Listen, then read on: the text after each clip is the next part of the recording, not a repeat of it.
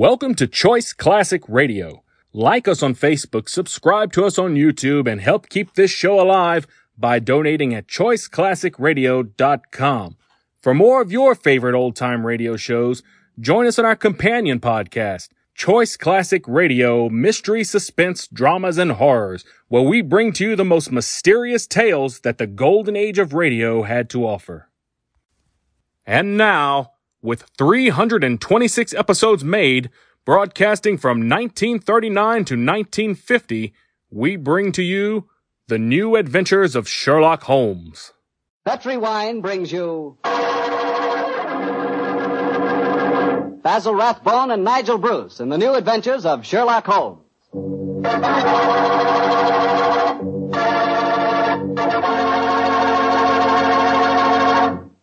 The Petri family, the family that took time to bring you good wine, invite you to listen to Dr. Watson tell us another of his fascinating stories about his old friend, that master detective, Sherlock Holmes. You know, we're really happy to be back with you once again, and we're looking forward to getting together at this time every week from here on out. And I hope you won't mind if every once in a while I sort of get a word in edgewise about Petri wines. You know, and I really mean this.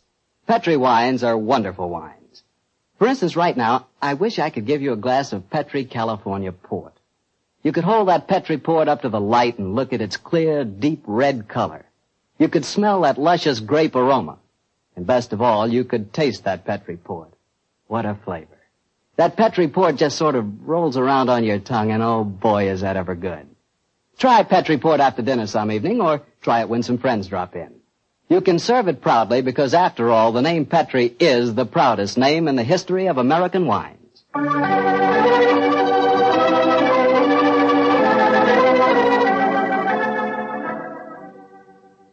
And now let's look in on our good friend Dr. Watson and see if he's expecting us. Ah, come in, come in, Mr. Bartell. You're just the man I've been expecting. How are you, Dr. Watson? It's good to see you again. Ah, thank you, my boy. It's very nice to see you again, too. I've missed our Monday night visits during the last three months. Sit yourself down. Uh, would you care to join me in a, in a glass of port? Well, thanks, Doctor. That'd be nice. You know, it seems to me after our summer vacation, a toast to the great Sherlock Holmes would be in order. That's an excellent idea. Here you are, young fellow, my lad. Thanks. You propose the toast, Doctor. To Sherlock Holmes, master detective and loyal friend, whose adventures have brought considerable, shall we say, fame to a certain retired doctor now living in Northern California. I'll drink to that. Well, now, suppose I might as well get on with tonight's story. Which particular adventure have you selected, Doctor? One that I call the Limping Ghost. Sounds exciting. And, as usual, you find me saying, how did it begin? In Baker Street on a windy December evening at the turn of the century. A young, white-faced boy sat in front of our blazing fire. And as he told us his strange story, the flickering firelight danced weird patterns on the walls. The young man was Alexander McMorris, the seventh Earl of Lochnair. The Earl of Lochnair? Say, uh, didn't I read in the papers the other day that the eighth Earl of Lochnair had been killed in an airplane accident? Quite right, my boy. Even in this day and age, the tragic history of violent death seems to dog the footsteps of the Lochnair family. But return to my story. On that December night in 1900, we heard the whole history of the limping ghost of Lochnair. The first Earl had lost a foot at the Battle of Flodden Field in 1513. In spite of this terrible handicap, he fought on valiantly until he died on the battlefield from loss of blood. From then on, right until the time this story begins, the limping ghost, clad in a suit of armor, always appeared at Lochnair Castle before and after the death of the current Earl. Yes, Mr. Bartell, it was a strange story that Sherlock Holmes and I listened to that night. A story of death and horror over the centuries, punctuated by the limping clank of ghostly armor.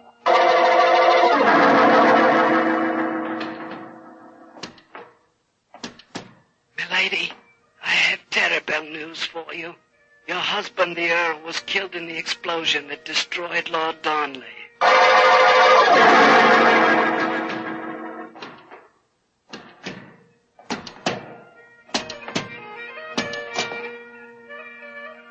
Milady, the Guy Fawkes plan to blow up the Houses of Parliament has failed. Your husband is in the Tower of London. They say he's to be hanged, drawn, and quartered.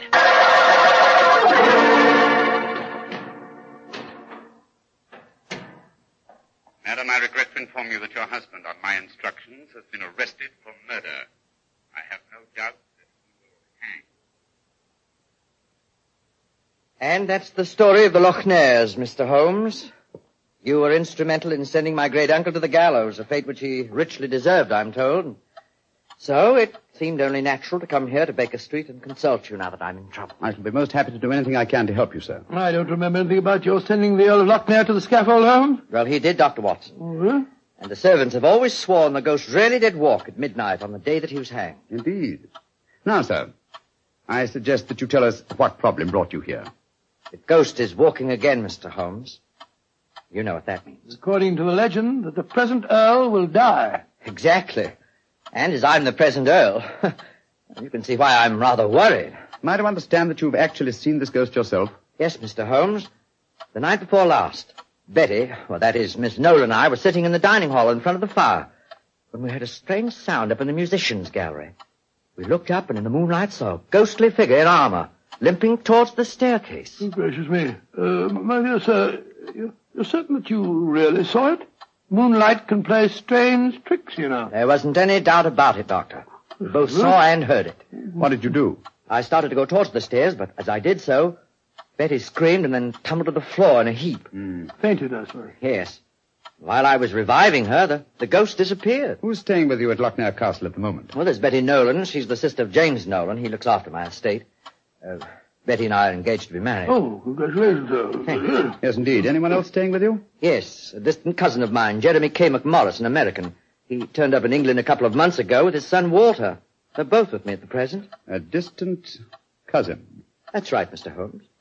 Actually, they're descendants of a more than usually black sheep branch of the family. I, uh, I don't know how long the old man's going to be with us, though. If you ask me, he's a dying man. Why do you say that, sir? As far as I can gather, he's been wasting away for years. It's only a question of time before his strength fails him entirely. I uh, was hoping perhaps you could take a look at him, Dr. Watson. That is, uh, if I could persuade you and Mr. Holmes to come and stay at the castle for a few days. Well, what about it, Holmes? It's an intriguing problem, Watson. The current Earl of Lochnair would seem to be in danger. A cousin of his is dying of an obscure disease, and the ghost of Lochnair Castle is walking again. Yes, it's an irresistible invitation. I see no reason why we can't leave on the Scotch Express tonight.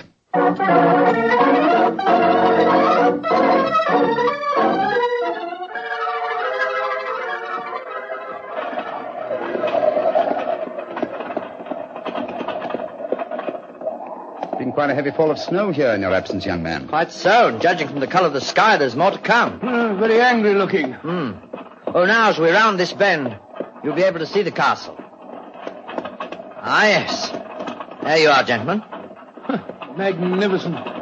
Yes, it's a fine place, all right, Doctor, though it costs me a great deal in upkeep.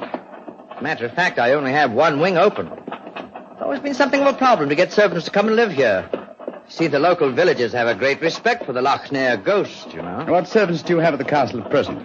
A cook housekeeper, Mrs. McClintock, fine old lady who's been with me for six years now. And then there's old Tammas. He served my family for as long as I can remember. Well, as a matter of fact, there he is now. Hello, Tammas. I'm glad to see you back, my lord, and that's a fact. Oh, thank you, Tammas. Oh, these gentlemen are Mr. Sherlock Holmes, Dr. Watson. Good, good day to you, gentlemen. How'd you Good do? day, Thomas. Good day. Uh, before I take the trap round to the stables, I may as well break the news to you. Yes, what's happened, Tammas? It's your cousin, my lord. Poor old Mr. McMorris. He's dead. What? Died early this morning. God rest his soul. Dead. I'm very sorry that I arrived too late to be of any help. Well, thank you for telling me, Tammas. Oh, you may take the trap round now. Aye, sir. I'll bring the baggage up later. So he's dead. Well, I can't say it's unexpected, but it is a shock nevertheless. I'm sure that it must be, particularly as you yourself told us you saw the ghost of Lochnair the night before last. In which case... In which fa- case, Watson, I think we may reasonably expect another visitation. Perhaps before the night is over. Shall we go in?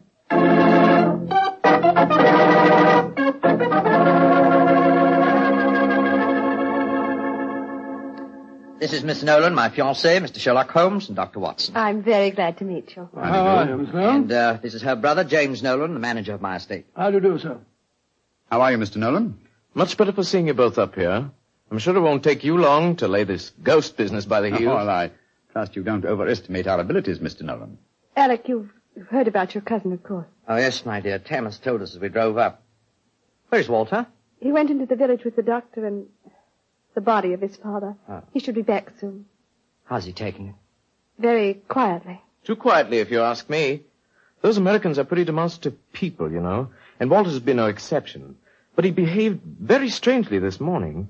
When the doctor told him his father was dead, he just said, now things will start to happen, and then shut up like an oyster. I can't make head or tail of the fellow. yes, quite so, quite so. Uh, Mr. Holmes, I expect you and Dr. Watson would like to go to your room. Yes, I must confess. I think I'd first like- I'd like to take a look at the um, musicians' gallery, if you don't mind. Oh, yes, of course. Would you excuse us, darling? All right, Alec. It's uh, in the dining hall here.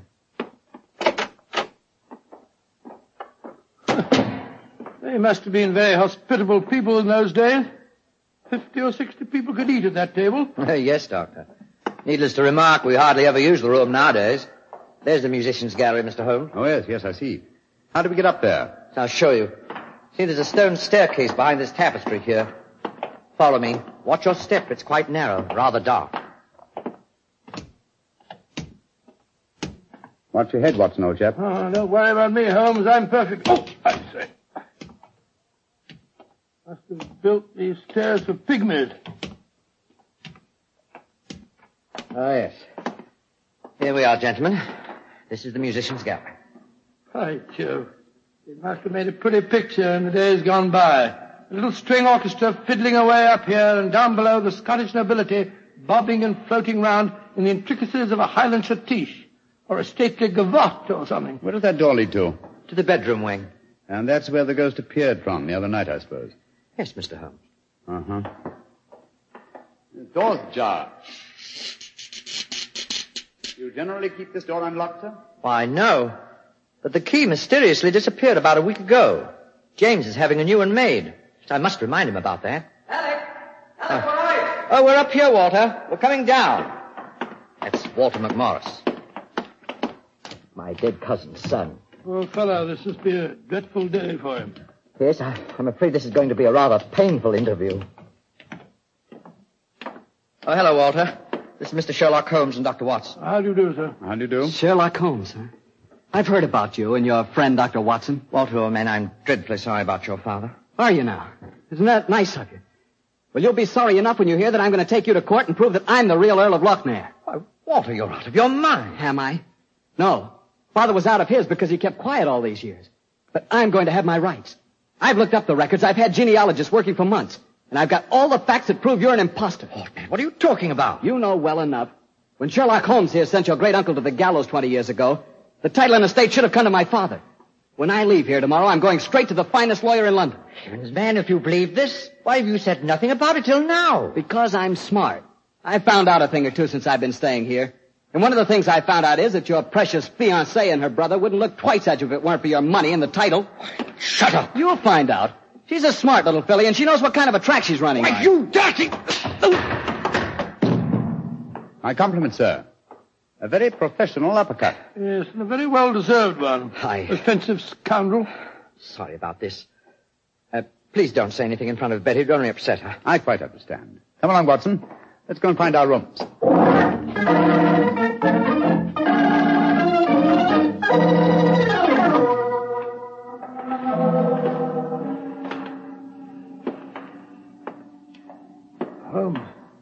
Nearly dinner time. Why are we wandering about here in the dark instead of having a glass of sherry with the others in the library?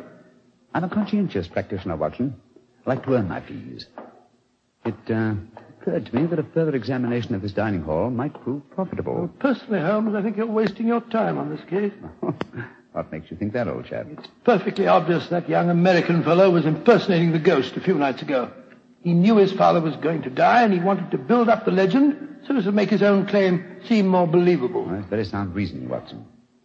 Though to be logical in his deception, he should repeat the performance now that his father is dead. Well, ghosts only walk at midnight, so why don't we go and have a glass of sherry? Shh. Hmm? What is it, Holmes? Someone's coming in from the library. The lighted candle. Yes? Who is it? It's me, Mrs. McClintock, the whiskey. Oh, gracious me, you, you gave me quite a start. I heard voices and I knew the candles were not alight in here, so I came in to see who it was. You're watching for the ghost, I suppose. Well, you'll no be disappointed, gentlemen, though you may see more than you bargained for. Those that meddle with ghostly things they dinna comprehend are playing with something much more dangerous than fire. Fire burns. But the shades on dead people... Holmes, Holmes! Look up there in the gallery. The door's opening. It's the ghost. Aye, here he comes, the poor body. See the armor on him, and the way he's dragging one leg behind him. Yes, it's really quite an effective impersonation. And the twilight provides most appropriate lighting for his play acting, too. You mean it's the young American? Of course, obviously. Ah! Look, look behind him. There's another figure. Yes. Dressed in the same kind of armor and carrying a sword. The game's afoot, Watson. The ghost has seen him. He's turning. The second figure's raising his sword. Look out!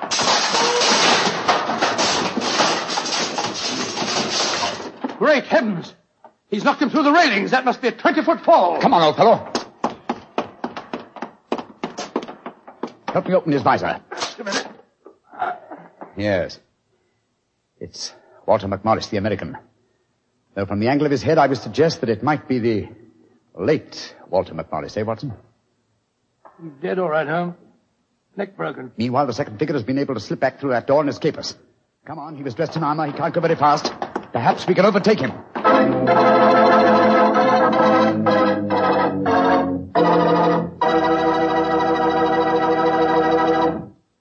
Dr. Watson's story will continue in just a few seconds, which is all the time I need to tell you about Petri California Muscatel.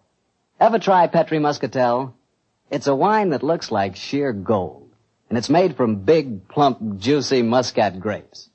Boy, pop one of those muscat grapes into your mouth and you know you've got something delicious. You know that. And you get the same flavor in Petri Muscatel. It's a perfect wine to serve a lady. Women love it. And that best time to serve it is after dinner or on a Sunday afternoon, you know, times like that. But just make sure it's Petri Muscatel, because that's the way to make sure it's going to be good. Remember, Petri.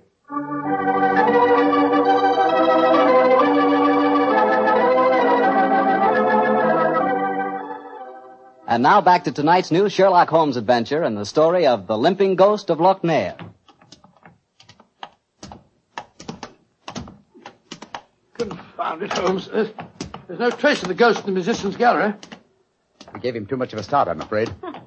Of course you didn't find him. You'll never find him because he's not mortal. Mrs. McClintock, is the original suit of armor the one worn by the first Earl of Lochnair still in the castle? Aye, sir. It's in the library through that door there. I'll take you to it. Don't bother, thank you. We'll find it. Come on, Watson. Bring that candle with you. Right, you Holmes. If you know what's good for you, you'll stop dabbling in matters you dinna really ken.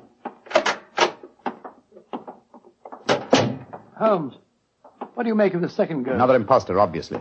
But who could it have been? That's what we have to find out, old chap. Undoubtedly someone knew that the American Walter McMorris was impersonating the ghost and used this macabre method to kill him. But why kill him? Possibly his claims to the title and estate were valid. Or perhaps some fanatic was so devoted to the Lochnair legend that he assumed the role of ghost and killed him for his sacrilege. Hold the candle a little higher, will you, old chap? Are. Hello. Here's a suit of armor, Holmes. Lying in a heap on the floor. Oh, on the floor, eh? Whereas it obviously belongs on that stand over there. It's perfectly clear what's happened. The second figure used this armor and slipped it back in here while we were examining the dead man. Possibly, Watson, possibly. At least this armor gives us a definite clue, but it limits the field of possible suspects. How do you mean, Holmes? Well, it's an interesting fact that the human race has grown definitely larger in the past 400 years. Very few modern men can wear authentic ancient armor like this. For example, take the first item on the top of the heap lying on the floor here. These gauntlets of chain mail. Try them on. Well, much too small for Exactly. me. Neither you nor I could have worn this suit. No, no, no, nor could young Nolan, the estate agent. Whereas his sister could have done. Yes, so could Thomas the butler. He's a small fellow. And if it comes to that, Watson, our distinguished client, the young Earl of Lochnair, is himself a small man. Right, Joe, so he is. And he might easily have had a motive. Young McMorris had disputed his right to the title earlier in the day. But we mustn't jump to conclusions. Nevertheless, you see what valuable evidence this armor has become. Hello, hello. It sounds as if the rest of the party are on the scene. Yes, I suggest that we join them without making any reference to this suit of armor. Remember, old chap, one of them in there is a murderer. And we may have to set a trap to catch him.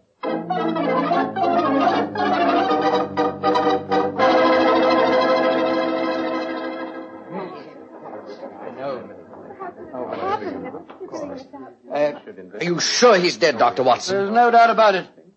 His neck was broken instantly by the fall. It's dreadful. Father and son both dying on the same day. And you say the real ghost came up behind him, Mr. Holmes, and struck him so they crashed through the railing up there. I said another figure dressed in armor and killed him, Mr. Nolan. Twas a real ghost. I saw him with my own two eyes. He killed that man for trying to bring shame on the name of Lochnair. Shouldn't we get in touch with the police? How can I get a message to them tonight? Have you looked outside? We're almost completely snowed in. Snowed in. Oh, Alec, I'm frightened. Ah, hush, darling. There's nothing to be afraid of anymore. No, at least we have the assurance that the ghost will not limp again. Why? Well, the murderer has no further motive for impersonating the ghost. To walk now would be to support the dead American's claims. No. We shall spend a quiet night, and tomorrow I shall communicate with the proper authorities as to my quite definite notions regarding the murderer's identity. Uh, but if the ghost should walk again, Mr. Holmes? Well, then, sir, I shall know that at last I have encountered a truly supernatural crime and shall retire from the practice of, um, of detection.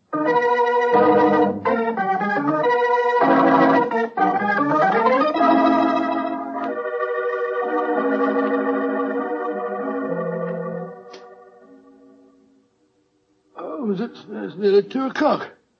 You still over there by the window, puffing away that pipe of yours?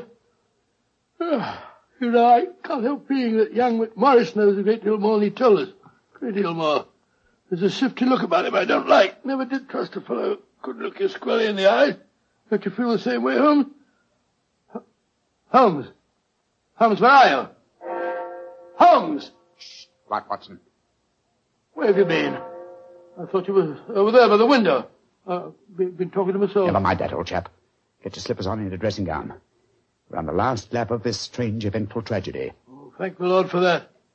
Perhaps I can get some sleep. Holmes, where have you been? I went to the musician's gallery and baited the trap. Now it's ready to spring. Don't dawdle, Watson. Come on, I'm come not on. Dawdling. I'm not dawdling. What do you mean you, you baited a trap? You'll see for yourself in a few moments. As a matter of fact, I really baited it when I said downstairs that if the real ghost should walk again, I would retire from the practice of detection. I didn't understand your saying that myself. Well, I was tempting the murderer to show his hand once more. Come on, come on, please. Where are we going? To wait behind the curtain at the foot of the stairs leading to the musician's gallery. And I hope we don't have to wait very long.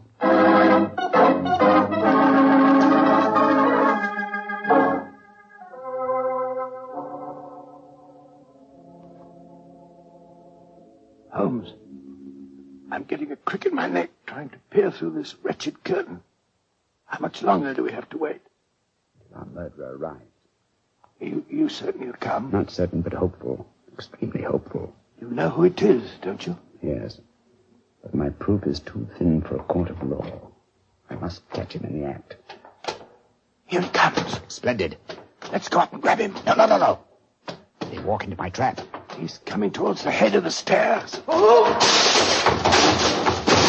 Great Scott! Exactly. A simple piece of wire stretched across the gallery is remarkably effective, even with ghosts. Come on, Watson. Help me off with this visor. There we are. Good oh. Lord, it's... Oh. It's James Nolan. Exactly. What happened? You walked into a simple trap, my friend. I'm afraid the next trap will be more lethal, for it will undoubtedly prove to be the one beneath the gallows.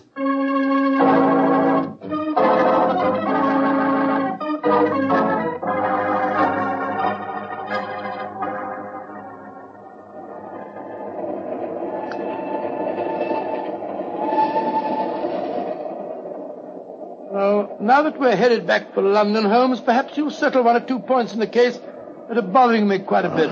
Oh, with pleasure, my dear chap. What are they? I still don't see what Nolan's motive was in murdering the American. Oh, that should be obvious. He wanted to ensure that his sister's fiancé would enjoy undisputed title to the name and estates. Well, how did you know it was Nolan? When I examined the authentic suit of armor, you see, it was um, obvious it had never been worn. But I still don't quite oh, understand. come now, old chap. The suit of armor was in a heap on the floor. Yeah?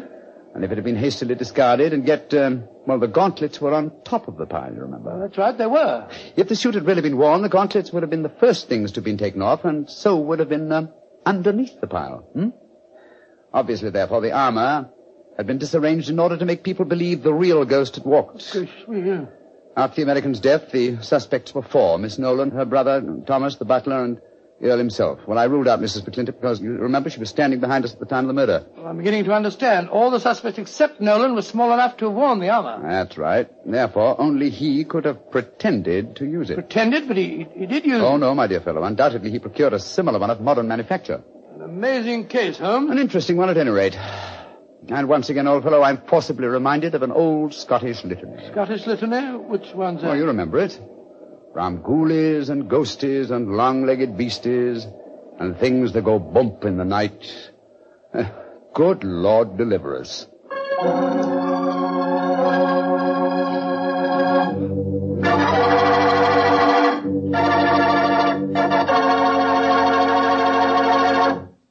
Well, Doctor, that was really a swell story. You know, for a while there, I was beginning to believe in ghosts. Well, I'm ashamed to admit it, but at the time, so was I. You know, this sounds silly, but I bet it would be fun to be one of those legendary English ghosts. You know, go around sticking your nose into everybody's business and playing practical jokes like mad and nobody able to figure out who did it. That would really be fun in a way. well, you can go around scaring people all you want to, but not for me. I think a ghost leads a terrible life myself. For instance, a ghost can't have the pleasure of eating a nice, juicy steak. Yeah, or drinking a glass of really good wine. Ah, now you're talking, young fellow, my lad. Petri wine. Yeah, still talking, young You see, when. I say good wine, I always mean Petri wine because you can depend on Petri. I know, I know. Why, the Petri family has been making wine for generations, handing on down from father to son, from father to son, all their skill and knowledge and experience. When you realize they started the Petri business way back in the 1800s, well, common sense tells you the Petri family knows practically all there is to know about the fine art of turning luscious grapes into clear, fragrant wine. Yep, whether you're looking for a swell wine to serve before dinner or with dinner or after dinner, for any occasion, you just can't go wrong with a Petri wine because Petri took time to bring you good wine. And now, Doctor, what story are you going to tell us next week? Well, now, next week, Mr. Bartell, I'm going to tell you a strange adventure that Holmes and I had in the English countryside. It concerns the apparent madness of a certain Colonel Warburton and the puzzling mystery of two dead dogs.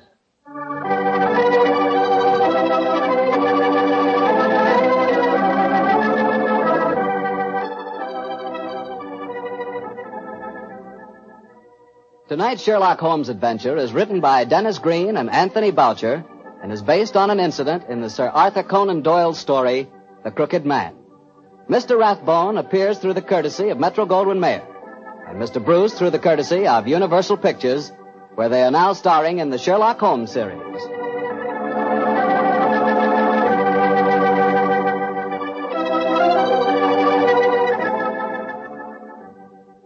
The Petri Wine Company of San Francisco, California invites you to tune in again next week, same time, same station. Oh, the Petri family took the time to bring you such good wine. So when you eat and when you cook, remember Petri wine. To make good food taste better, remember Pet, pet, Petri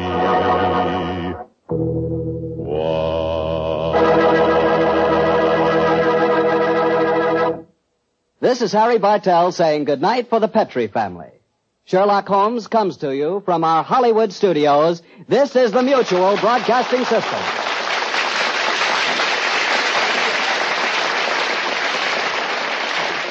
That concludes today's episode. We'd like to thank you and remind you to donate at choiceclassicradio.com. Remember, your donations make episodes like this possible.